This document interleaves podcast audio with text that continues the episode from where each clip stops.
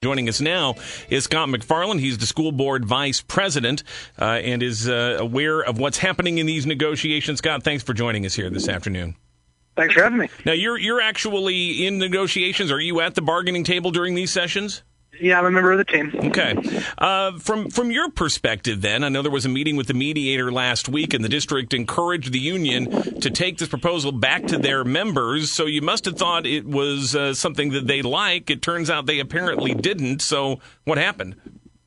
Well, I don't want to get into too many details on what negotiations are going on. So, but I would say that. Uh, we continue to uh, try to find uh, as a, a, way to support our teachers as much as we can. So I think this is just a continual process, and this is uh, uh one of many steps in getting us to a place where we can uh, have a contract that supports our teachers and keeps the school district financially sound. Can, can you speak to the, uh, the, the claim from the union? They said that they they felt as though you were implying or insinuating that they were not really being upfront with with their members about the nature of your offer, and that's why you asked them to take the offer directly to the members.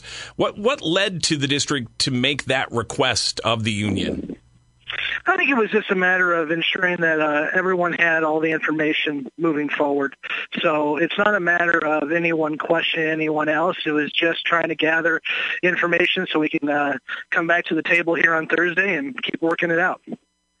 You know, uh, I, I, understand we can't get into specifics here, but uh, one of the big sticking points apparently is money, and we do know that there have been improvements to the school funding formula. That, that is meaning more money coming into the district here.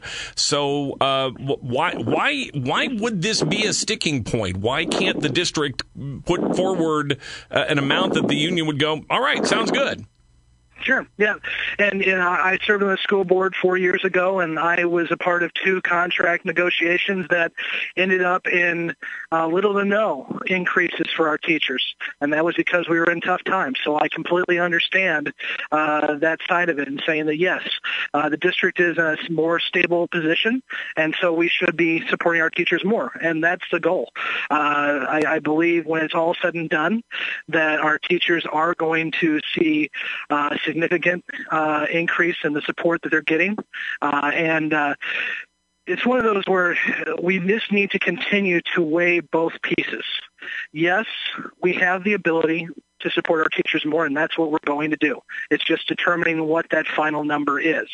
But we also have to keep in mind that we need to ensure we do not get back to where we were uh, six, seven years ago, where we were not being able to increase salaries. And that comes into ensuring that the district's budget is uh, sustainable and ensuring that uh, we continue to be able to build on the success we've had for the past couple of years of bringing that budget back in line. Uh, the other key factor we're looking at here too is we just got we're given the greatest gift we could get from the community in the supporting of us with that 1% sales tax. And we're going to be going out for bond issuance on that very, very soon. And we're going to start breaking ground on improvements to schools and a couple new schools. And in order to do that, we need to have a sound financial budget. So the bond issuers are, are going to give us the bond rating that we need to get this all done. So we're weighing a lot of different factors in the fa- in this when we're deciding how exactly this is all going to look. But I will say this, and I think everyone at the district would say this, we are going to ensure that our teachers get an increase, and that's what we're just trying to figure out what that increase looks like. Now, now, just to clarify uh, on the facilities component of this, because generally speaking, school facilities and construction projects and things—that's really a separate pool of money from what you'd pay teachers out of. So, d- does that really have much bearing at all on what the ultimate contract with teachers winds up being?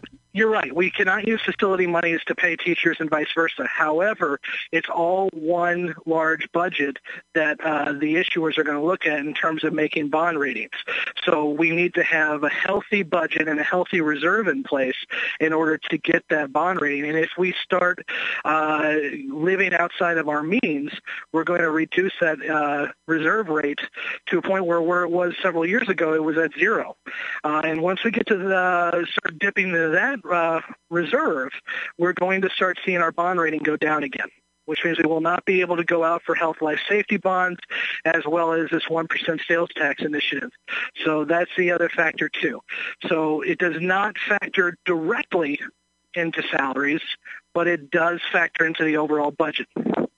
What effect is the new teacher minimum wage law, and it's gradually raising that over a period of several years, but you've got to factor that into your thinking. What effect is that having on this process? Is it making it more difficult to come up with a pay structure that, that takes that into account and still meets the needs of more veteran teachers? Yeah, and again, I, I, I without being able to give out firm numbers because I do believe that we need to negotiate at the table, I will say that uh, it's the district's plan to get to that uh, base level before the law requires us to. And and I understand you can't give specific numbers, but uh, you know not only do you have to get to that base level, but then you've also got to make sure that you are paying more veteran teachers appropriately as well. So do, does this in fact complicate that process? I don't believe so. I, I think uh, in what we've been uh, working with uh, the union on in terms of this contract negotiation, uh, at the end of the day, we're going to see both uh, uh, both uh, increasing that base level again, getting there before uh, we're actually required to, but also ensuring that our teachers who have been with us for a very long time are compensated. And again, it's just a matter of coming to uh, an agreement on what that looks like. From the uh, from the union perspective, the the issue is more than just money. It's also staffing levels, unfilled positions, positions being filled prim- predominantly by subs. So, is, is that something that the district also feels like it can address in this whole process? Yeah, I'm not sure how much is addressed in contracting, and I think you kind of mentioned that in your discussion you had earlier in the afternoon.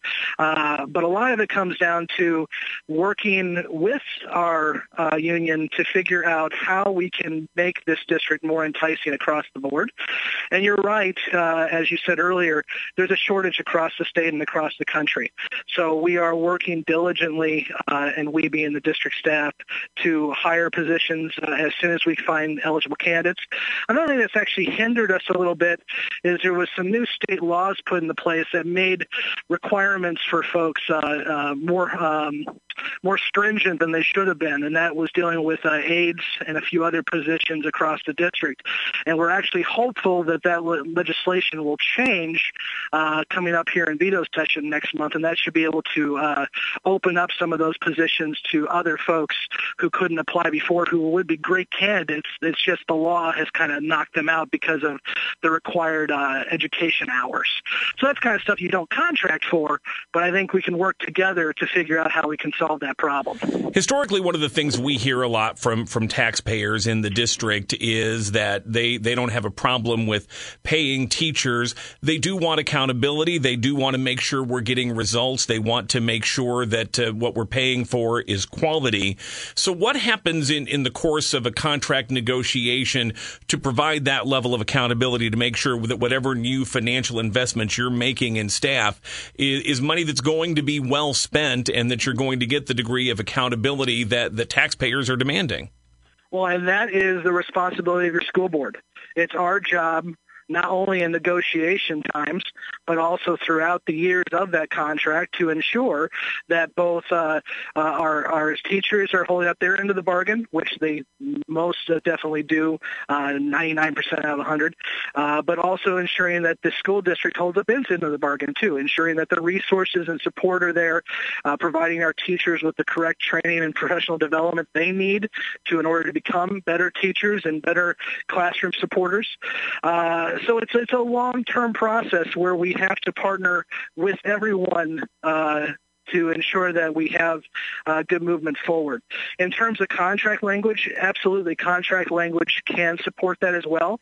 And uh, in any negotiation with the teachers union, language is a part of that negotiation just as much as the dollar amounts are for uh, for salaries. Can, can you so speak, we're working with them on that. Can you speak to how you assess that? We've had such upheaval in terms of standardized testing and being able to evaluate those those scores and progress made from year to year. So, what's the mechanism by by which you, you evaluate whether that accountability component is in place?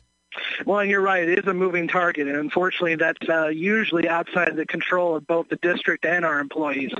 But one of the things we do utilize quite a bit is uh, the evaluations of our teachers to determine where they are currently and where we can provide input to support them uh, and make sure that they are moving on that scale to being uh, uh, an exceptional teacher. But along with that, too, uh, it's working to measure the district's outputs. You know, there, this is it's the talks of ensuring that we are recruiting really fine quality teachers that reflect the the school district that they're serving. And I would agree with Mr. Graves on that, as he said earlier. We have a long way to go on that but it's working together with the teachers union and with our outside stakeholders to get that recruitment up. But again, when there's a shortage across the board, it gets much more difficult. We have to compete with uh, folks. And the one thing I think we need to realize is Springfield School District does compete. We are pulling people into the district to work for us more than we are losing people. And I see that every single board meeting when I go through all of the personnel recommendations for that meeting. We are bringing in a lot more people than we are losing. So we are um, successful in that, but we have to be more successful. The district apparently uh, last night after this uh, meeting sent directly to Springfield Education Association members uh, a summary of your proposal there. How common is that to be communicating directly with the members and making a pitch directly to them? Uh, for one, it was not a pitch. This was just uh, more information provided to all of the members. And then in that uh, document, it did say that uh, they should reach out to their union leadership with any questions. So this was just providing more information uh, on what uh, we currently are at. Well, you put that proposal forward, and, and as was noted, uh, 90% of the members attending the meeting last night uh, said no to it. So, uh, w- what's your assessment of where this stands now? Is is this a negotiation that is going to ultimately be successful, or are we headed to uh, uh, the sort of situation they're dealing with in Chicago right now? I believe it will be successful. I believe that uh, at the end of the day, everyone at that table wants the very same thing, and that is a strong school district that's going to support our kids.